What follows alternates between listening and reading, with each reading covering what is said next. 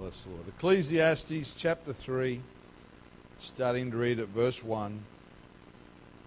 It says, To everything there is a season, and a time to every purpose under the heaven.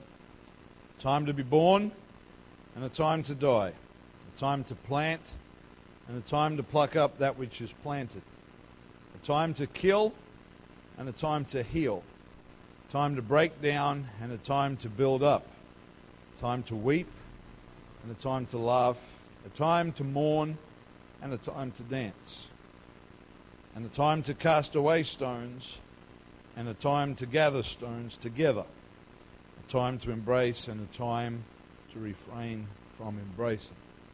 There's a portion of Scripture that uh, many people are familiar with. It's quite famous, even in a literary sense.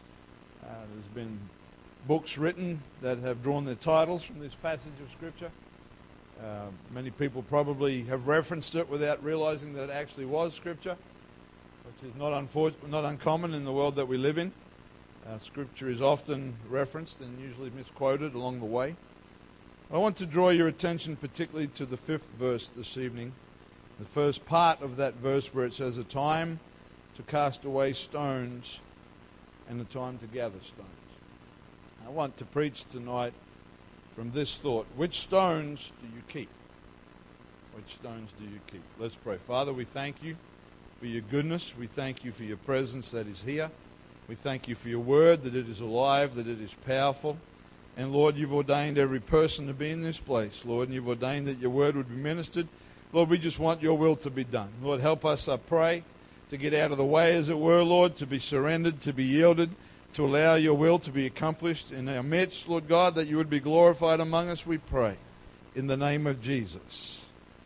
Amen. Amen. Bless Lord. For those of you who, for whatever reason, may not think that God has a sense of humor, about four weeks ago on a Saturday night, the Lord was laying these thoughts upon my heart, and I was preparing this message to preach the following morning about stones. Went to bed about 11 p.m. As nearly was 11:30 maybe. I'm often up quite late on a Saturday night, and I get up early on a Sunday morning. But about 1 a.m. I was woken up in pain with a gallstone attack. Didn't end up making it to church. Ended up going to hospital and having the stone and its associated gallbladder removed the following day. So if you don't think the Lord has a sense of humor, uh, you maybe need to think again. But stones feature in the Word of God in a variety of ways. Some are good, some are not so good. Some are meant to never be moved, some are meant to be moved, and some are to be moved after a period of time. In Matthew, the 16th chapter, the Apostle Peter, by divine revelation, is asked the question of the Lord, Who do you say that I am? And Peter, with a wisdom and an understanding that was not his, but that came from God Himself, said to Jesus that thou art the Christ, the Son of the living God. And when he made that statement, that incredible statement, Jesus responded to him and he said that thou art Peter, and upon this rock I will build my church. And we know that the rock that Jesus spoke of was not Peter, as some interpret it, but rather it was the revelation of who Jesus Christ is that he was the Christ, the Son of the living God. And that is the foundational revelation upon which the New Testament church is built. That is that that is the whole of the New Testament is built on that platform. And uh, just a few chapters later, the disciples were in conversation with Jesus in Matthew chapter 24 and the first two verses, if you are either taking notes or want to turn there. And they were talking to Jesus about the temple. And the temple was not just a house of worship, but the temple was a part of Israel's national identity. It was a part of who they recognized themselves as. And Brother Thomas, from this morning, it was a reference point for them. A very strong reference point. And it says in Matthew 24 and 1 that Jesus went out and departed from the temple, and his disciples came to him for to show him the buildings of the temple. I said, Lord, look at this place. It's, it's pretty good.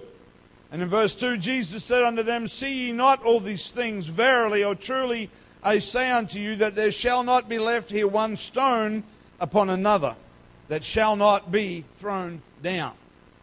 Amen. And we knew, we know with the uh, privilege we have of hindsight that we knew that that came to pass. The Jews at the time were unable to grasp what Jesus was saying, and when Jesus made that statement, it is usually and quite accurately understood to be referring to the destruction of Jerusalem that took place at about 70 AD, when the Roman general Titus came down against that city and wiped it out. But there is a greater implication in the words that Jesus said because he wasn't simply talking about the physical destruction of the temple, but he was also talking about the fact that everything that was in that temple and everything that that temple represented was about to be replaced through the death, burial, and resurrection of Jesus Christ. When he said, Not one stone's going to stand upon another, he, he knew because he was God manifest in the flesh that destruction would come. But he also knew that there was a new reference point coming. There was a new focal point for not only the nation of Israel, but for anybody in the whole world that would believe on Jesus Christ and that everything that took place, firstly in the tabernacle, secondly in Solomon's temple, and then in this temple, was going to be superseded, was going to be passed over, and those things were going to become history. Amen. These stones were no longer a reference point. But as Peter said in 1 Peter chapter 2 and verse 7, he said, Unto you therefore which believe he is precious. But unto them which be disobedient, the stone which the builders disallowed, the same is made the head of the corner. They rejected Jesus, but he said, even though they rejected him, he has still become the head of the corner. Ephesians 2 tells us that we are built upon the foundation of the apostles and prophets, Jesus Christ himself being the chief cornerstone. Amen. Bless the Lord. Those Jews made the error of looking for a physical kingdom. But Jesus said to them, He said, Don't think that it comes with observation. When they say, Look here and look there, don't be distracted. He said, For the kingdom of God is within you. He was introducing something that was far superior to anything that they had ever known. Amen. Bless the Lord. These stones, the fact that Jesus Christ is the chief cornerstone, and that it is upon that revelation that the church is built, these are stones to gather. These are stones to keep. These are things that we need to hang on to. They are not to be misplaced. They are not to be misunderstood. They are not to be devalued in any way. Because when we take our eyes off the cornerstone of Scripture, everything we build is corrupt. These are stones to hang on to. Amen. Now, if you would go with me to Isaiah chapter 5.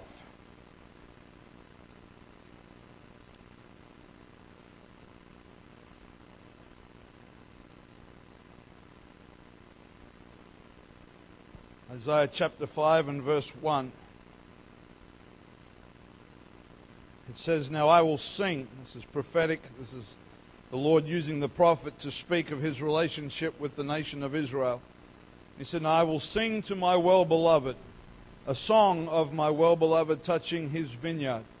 My well beloved hath a vineyard in a very fruitful hill, and he fenced it and gathered out the stones thereof and planted it with the choicest vine, and built a tower in the midst of it, and also made a winepress therein. And he looked that it should bring forth grapes, and it brought forth wild grapes. The Lord is challenging Israel. The prophet is writing of their failure, of how, as a nation, God prepared so well for them. He went before them. He made a way. He gave them victories that did not make sense in any military way, but God prepared for them a land. They entered into a land filled with milk and honey, and the Lord established everything for them, as He says in this analogy. But instead of bringing forth the kind of fruit that the Lord desired, the scripture says that it brought forth wild grapes. Some commentators suggest that that speaks of a particular kind of wild vine that produces toxic fruit. It wasn't just not good fruit, it was bad fruit. It was fruit that was not pleasing unto the Lord. He, the Lord speaks and he says he put a fence in place. He built a wall or a fence around that place. He, he took the stones out of the ground so that when they worked the soil that they would not be hindered, that it would be able to be turned and tilled. And he built a tower or a place to watch for animals that would come and damage the vines or eat the fruit. And yet, it seems, in the words of the prophet, as if all of this was pointless. That the Lord went to such an effort for his people, and yet, when he did everything except grow the fruit itself, they produced fruit that was not pleasing to the Lord. With that in mind, if you'll flip back to the New Testament to Matthew chapter 21, you'll see a parallel here. Jesus is in a conversation with the chief priests and the elders. They were challenging him. They were saying, By what authority do you do the things that you do? They were basically saying, Who do you think you are? You come into our cities and our towns and our nation, tell us that we're wrong, tell us that our hearts are hard, tell us all these things that we're doing wrong. And they, they challenged Jesus. And when you have that understanding that that was the audience to whom he was speaking, in verse 33, Jesus said to these people, Hear another parable. There was a certain householder which planted a vineyard. He reached right back to Isaiah chapter 5 and hedged it round about and digged a winepress in it and built a tower and let it out to husbandmen and went into a far country. But he starts to make it a little bit more personal to these rulers. It says, When the time of the fruit drew near, he sent his servants to the husbandmen, those that were supposed to look after that place, that they might receive the fruits of it. And the husbandman took his servants and beat one and killed another and stoned another. And again he sent other servants more than the first, and they did unto them likewise. But last of all, he sent unto them his son, saying, They will reverence my son. But when the husbandmen saw the son, they said among themselves, This is the heir. Come, let us kill him, and let us seize on his inheritance. And they caught him and cast him out of the vineyard and slew him. And when the Lord, therefore, of the vineyard cometh, what will he do unto those husbandmen? And these priests and rulers, in their blindness to their own sin, said, they say unto him, He will miserably destroy those wicked men. Didn't realize they were pronouncing judgment upon themselves. And will let out his vineyard unto other husbandmen, which shall render him the fruits in their seasons. It's exactly what happened in the New Testament. Israel did not receive him. The gospel was sent out into the whole world. And Jesus, verse 42, saith unto them, Did you never read in the scripture the stone which the builders rejected? the same is become the head of the corner. This is the Lord's doing, and it is marvelous in our eyes. Therefore say I unto you, the kingdom of God shall be taken from you and given to a nation that bringeth forth the fruits thereof. So, in his conversation in his present time, he reached back to the book of Isaiah and he brought that example, that analogy that Isaiah used, and he basically told these people, You are the stars of this story. But they didn't see it. They didn't recognize that it was them that he was talking about. What a terrible, terrible, tragic indictment against the people of Israel. That God had done so much for them, and yet they had failed to bring forth fruit that would please the Lord their God. And we read the Old Testament, we see Israel's mistakes, and if we're honest, we often think, how could they be so foolish? How could they miss what God was doing? And refuse to obey the commandments of God and not submit themselves to God's will and to His plan. But the New Testament tells me that these things were written to be an example to us. Because human nature is basically the same animal in every time, in every culture, and in every part of the world. We speak different languages, we have different traditions, we have different technologies, but human nature, the basic human will that opposes God at a very basic level, is consistent throughout time. Scripture shows us that, history shows us that, the society that we live in shows us that. So we need to be very careful before we begin to be critical of Israel. Because the Bible tells us that they are a warning for us. In fact, when you and I came to Jesus, there was sin in our lives. There was hardness of heart. There were stones in us. In fact, the prophet Ezekiel wrote, speaking primarily about the nation of Israel, but also beyond that about the church. And he said, A new heart also will I give you, and a new spirit will I put within you, and I will take away the stony heart out of your flesh. And I will give you a heart of flesh. It's not talking about a carnal heart of flesh, it's talking about a heart that is soft, a heart that is receptive. And I will put my spirit within you, and will cause you to walk in my statutes, and you shall keep my judgments and do them. Ezekiel wrote that primarily to Israel but in the greater fulfillment to the New Testament church. When you're born again of water and spirit, when you respond to the gospel of Jesus Christ, He does something in us that is supernatural. God had, just like in Isaiah, He said that He found a piece of ground that was good and He cleaned out all the stones. They went in there and they got all the rocks and the stones out so that it would be fruitful. The Lord had to help you and I get some stones out, friends. When we first came to Him, we weren't ready for a harvest. We weren't even ready for seed, but through repentance and through the preaching of God's Word, the Lord began to turn the ground up. He began to soften our hearts, and so that when the seed of the gospel went in, something began to happen. Amen. His Word found faith in us, and it was mingled with faith, and life began to spring forth. Amen. And something powerful took place. Instead of the works of the flesh, we began to pr- produce the fruit of the Spirit. We were made new. I don't know about you, but the Bible says that if any man be in Christ, he is a new creature. That means that what we were before is no longer what we are now. Otherwise, we miss something. But when the Spirit of God began to work on us, you know, we can only see it looking back. But when we thought we first responded to God, He was working before that. We thought, oh, I remember the first time that I responded to God. Yeah, but you don't know when He was working on you. He was beginning to turn some soil. He was beginning to soften up some hard places so that when somebody taught you a Bible study, or somebody shared their testimony with you, or somebody preached the gospel to you, God was already doing a work because the book says that you cannot come to Him except He draws you first. Amen. So we were full of stones. I hate to break it to you, but that's how all of us were. Our brokenness was made whole. Hopelessness was turned around. We were made new soil that others might have said would never amount to anything of value. Was changed supernaturally. Jesus came in the New Testament. He told the parable that we know so well of the sower and the seed, of how when the sower went out to sow and he threw that seed, it fell on the four different kinds of ground. And I've said it before and I'll continue to say it. You can choose what kind of ground you want to be. You are not born stony or born with thorns or born on the wayside. You're born in sin. But you can choose to be fruitful. You can choose to respond to the gospel.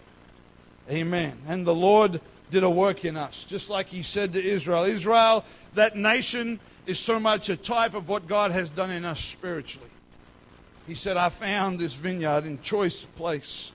Took the stones out, put a hedge around about it, put a tower there to protect it. That tower speaks to me about the church. You come here because there's people that are watching over you, that are trying to help you be aware of what the enemy might try to do in your life. And God did that in us, and He began to sow His word in us, and He desires fruit from us. And thank God He enables us to produce that fruit because we could not do it on our own. Amen. The question that I want to ask next is Is that the end of the stones? God cleans us up, sorts out our lives. Is that it? Is there never any more stones we have to deal with? Never any more things that maybe we look at them and we think, you know, that probably shouldn't be in my field.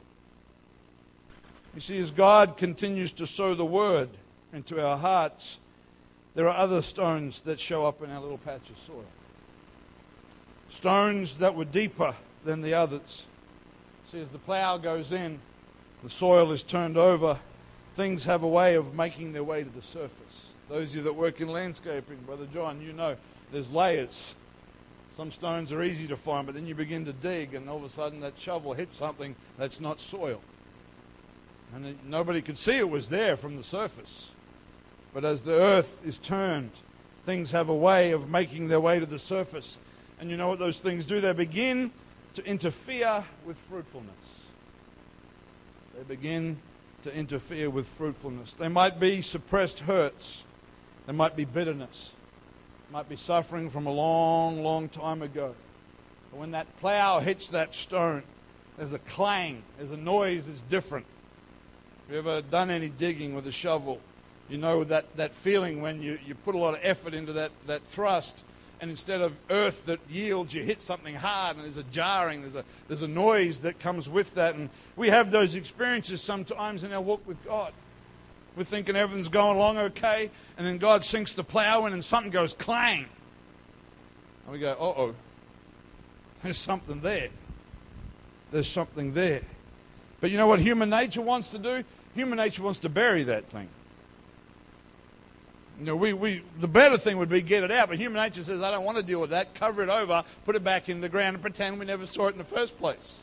And walk away like nothing ever happened. But the stone's still there. You see, the enemy of our souls likes to lob stones into your patch as well.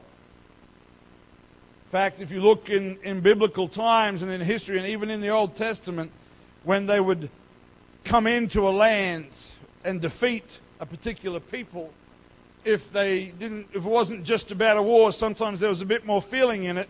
They would actually take stones and spread them all across the land to make it harder for them to inhabit that place again, make it harder for them to grow crops again. In fact, in 2 Kings chapter 3 and verse 19, when God gave Israel victory over the Moabites, it says, And you shall smite every fenced city and every choice city, and shall fell every good tree. Cut down all the good trees. Stop all the wells of water, and mar or disfigure or damage every good piece of land with stones. He said, We don't want them going back there again. And the devil wants nothing more in a child of God's life than to hinder your fruitfulness. Hear me tonight. The devil wants to bring things into your experience that will resist the plow, that will resist the husbandman, that will resist the work of God wanting to bring forth a crop or a harvest in you as an individual. He wants nothing more than to enter. You know, the devil doesn't have a problem with Christians. He has a problem with Christians that produce fruit. If we're barren, the devil's going to leave us alone because we're not doing any damage. But he wants to bring destruction. And sadly, but very truly, sometimes there are stones that are added by others. Not just the devil, good old human beings, just like you and me. The Bible tells us in the Gospel of John that Jesus was in a particular place. And again, these religious people, they dragged a woman into his presence and roughly cast her at his feet and said she was taken in the very act of adultery. I don't know where the man was. Adultery doesn't normally happen by itself, I don't believe. But they thrust this woman in the presence of the Lord and said, Moses says that she should be stoned to death. What do you say? Bible says that Jesus stooped down, began to, seems like he began to write or to draw or do something in the sand, and there's been a lot of people speculate about what he was doing. Who knows? Maybe he did it just knowing they'll ask me about this in eternity.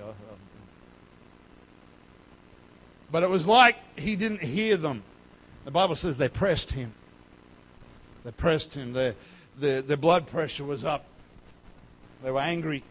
They were self righteous. And then Jesus, as only Jesus could do, lifted up himself, the Bible says, and said unto them, He that is without sin among you, let him first cast a stone at her. And the Bible doesn't say this, but I believe you could have heard a pin drop. Silence. You know what the next sound was? Thud. As one person dropped their stone. Thud. The next person dropped their stone. And quietly tried to slip away as discreetly as they could. You were smart, you'd be the first person to leave because once the crowd got thin, it was more and more obvious. But eventually, the Lord looks up and he says to the lady, Woman, where are thine accusers? And she looks around, and this is just my imagination, so forgive me, but there's just a circle of stones. There's no people, there's just rocks. And the Lord said, She said, They're not here, Lord. And he said, Neither do I accuse you. Go and sin no more.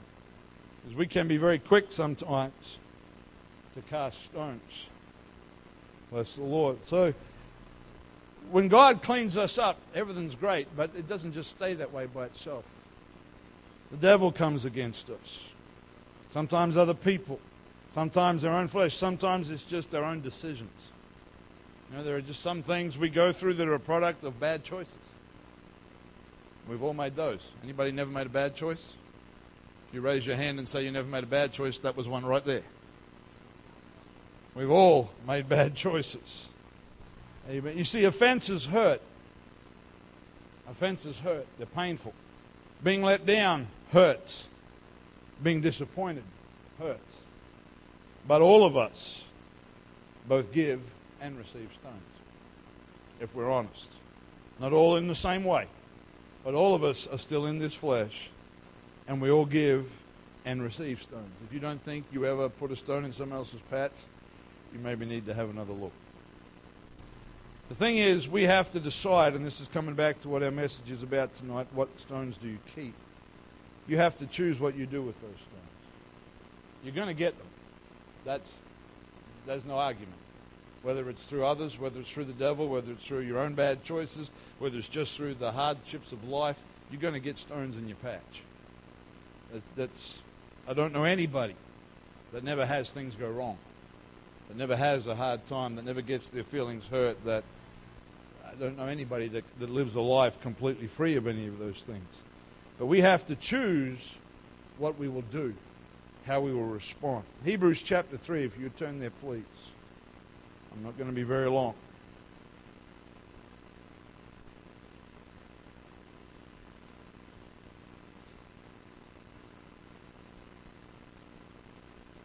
Hebrews chapter 3 and verse 12 says this it says, Take heed, brethren. In other words, be very careful, lest there be in any of you an evil heart of unbelief in departing from the living God.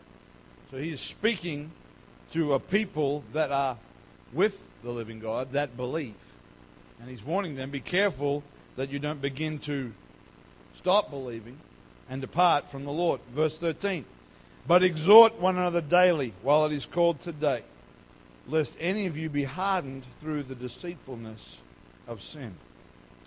For we are made partakers of Christ if we hold the beginning of our confidence steadfast unto the end. That's been the challenge that Brother Frost has been giving us in men's prayer recently to be steadfast and unmovable.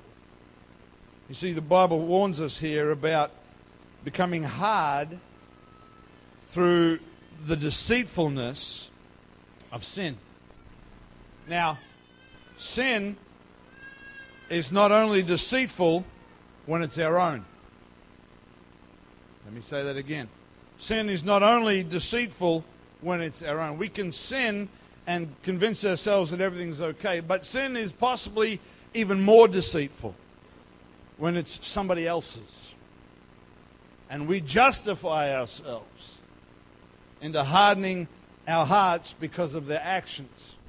We become deceived by their sin, not by our own. Amen.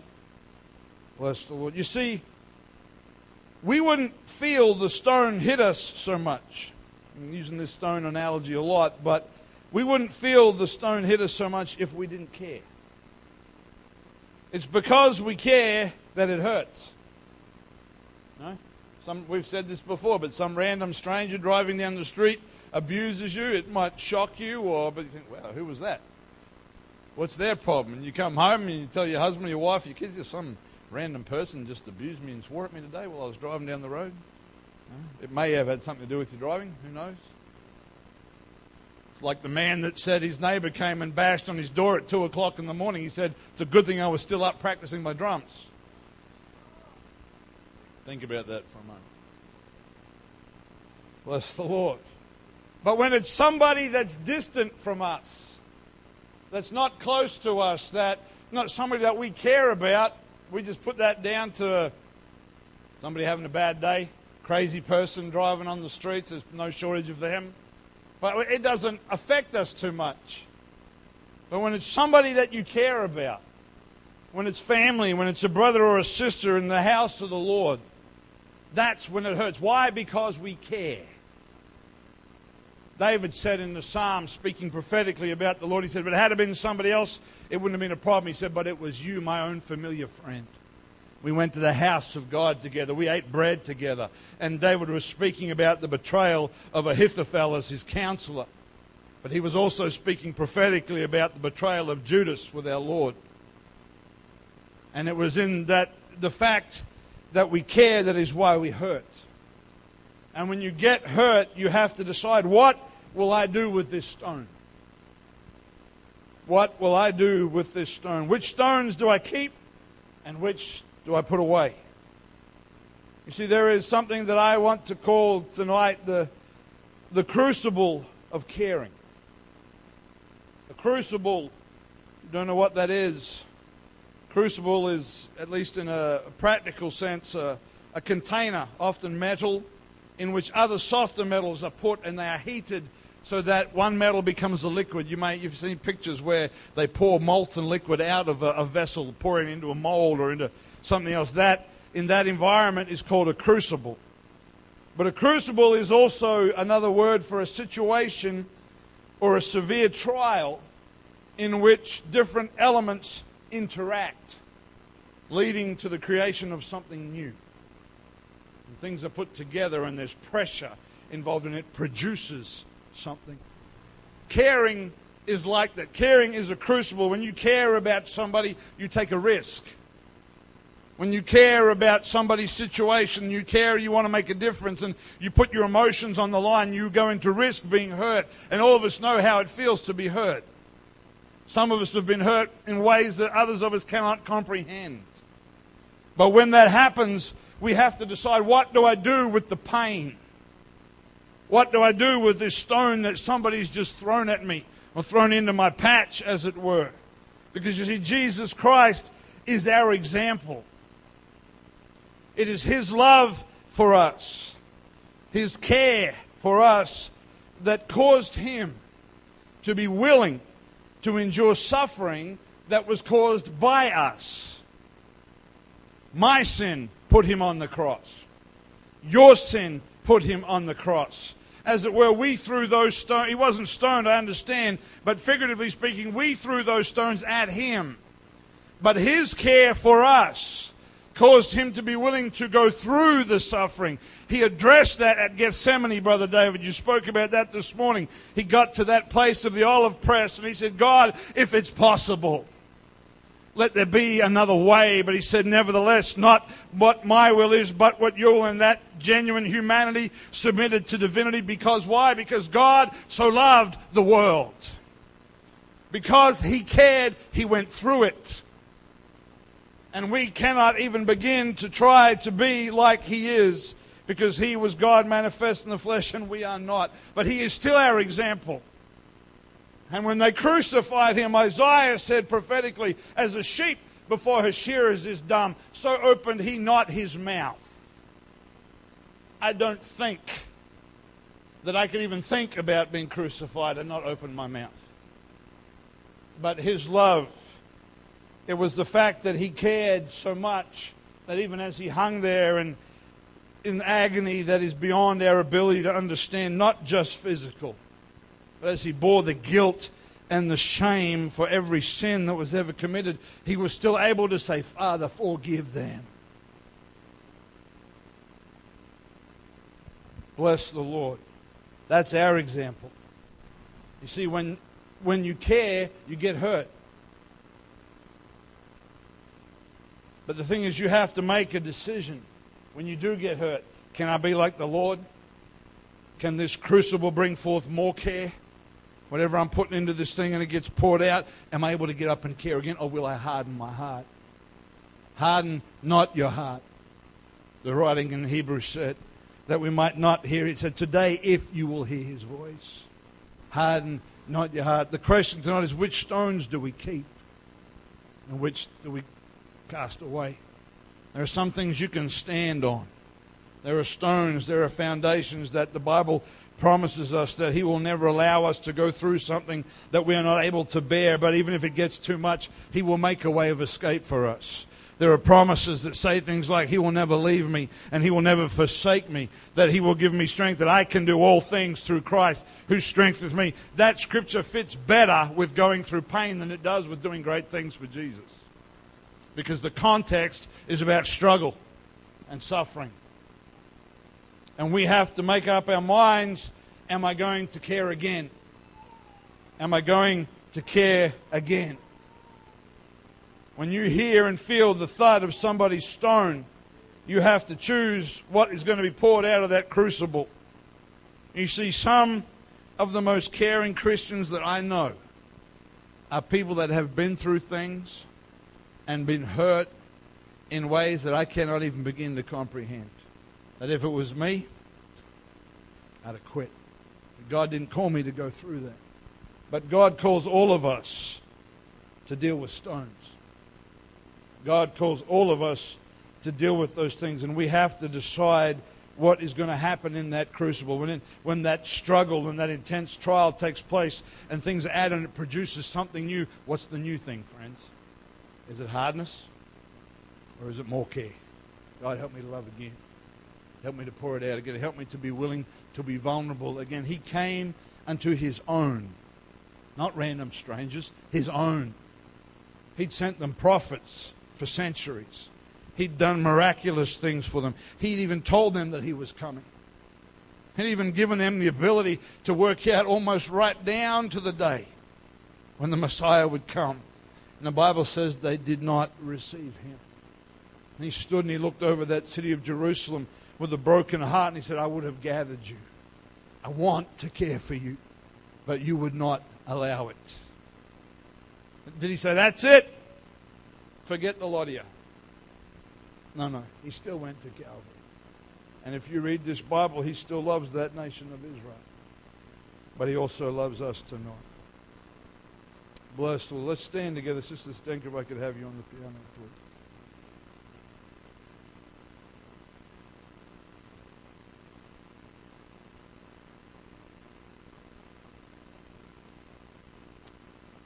Is a little bit of a different message. I don't know if you're expecting Apostolic Identity Part 3, but that's when I come back. Bless. But there is a time to gather stones, and there is a time to cast them away. And what happens to us in our walk with God is very significantly influenced by which stones you keep. Which stones you keep. Because I, I don't know, but I want to produce fruit for God. My life to be fruitful. I don't want there to be things in my little piece of soil that are hindering the work that God wants to do in me. I don't want there to be hurt when people have trodden all over your emotions or when you've tried to help somebody and it's just been trashed and it just it hurts when you care about people. We've all felt that. Every parent that's had a child's felt that. But because of love, you care again. That's our model. He is our role model. Because I don't even want to try to understand how many times I've hurt him. How many times that he's provided for me and cared for me and done things for me that I will never even begin to deserve, and I've treated it with disregard and disrespect and irreverence. But he still cares. He presses through. Hallelujah. Let's bow our heads, close our eyes tonight. Hallelujah, Jesus. Hallelujah. See what happens in the church when we don't deal with the stones properly is we all get guarded. We all stop caring. I'm not saying we're all doing that, but that can what that can be what happens. We care about one another, but then somebody hurts somebody. Somebody hurts somebody else. Somebody lets somebody down. Somebody disappoints us. Happens when you're in ministry and leadership, happens in every other part of walking with God. People disappoint leaders, leaders disappoint people. It's the human experience. but we have to decide am I still going to let God's love flow through me? Am I going to lock this thing up? Stop here. You see, you cannot get hard in your heart and keep your ears open to the Word of God. When you harden your heart, you also lose your hearing. That's what the Bible says. If you will hear his voice, harden not your heart. Bless the Lord. Two greatest commandments of all love God with everything you've got, and your neighbor as yourself. God, help us to extend that love and that care again and be willing to be hurt again because it's not a guarantee you want, but it's there. You'll get hurt. But that's when we become in a place where we have an opportunity to be Christ like. God, help us in that crucible, in that place of pressure. Pour out something new out of me, God. Give me more compassion. Help me, Lord, to recognize, as Paul said, the fellowship of your sufferings. It goes hand in hand with the power of his resurrection. Hallelujah. I feel the Spirit of the Lord here. Let's just lift our hands and worship here.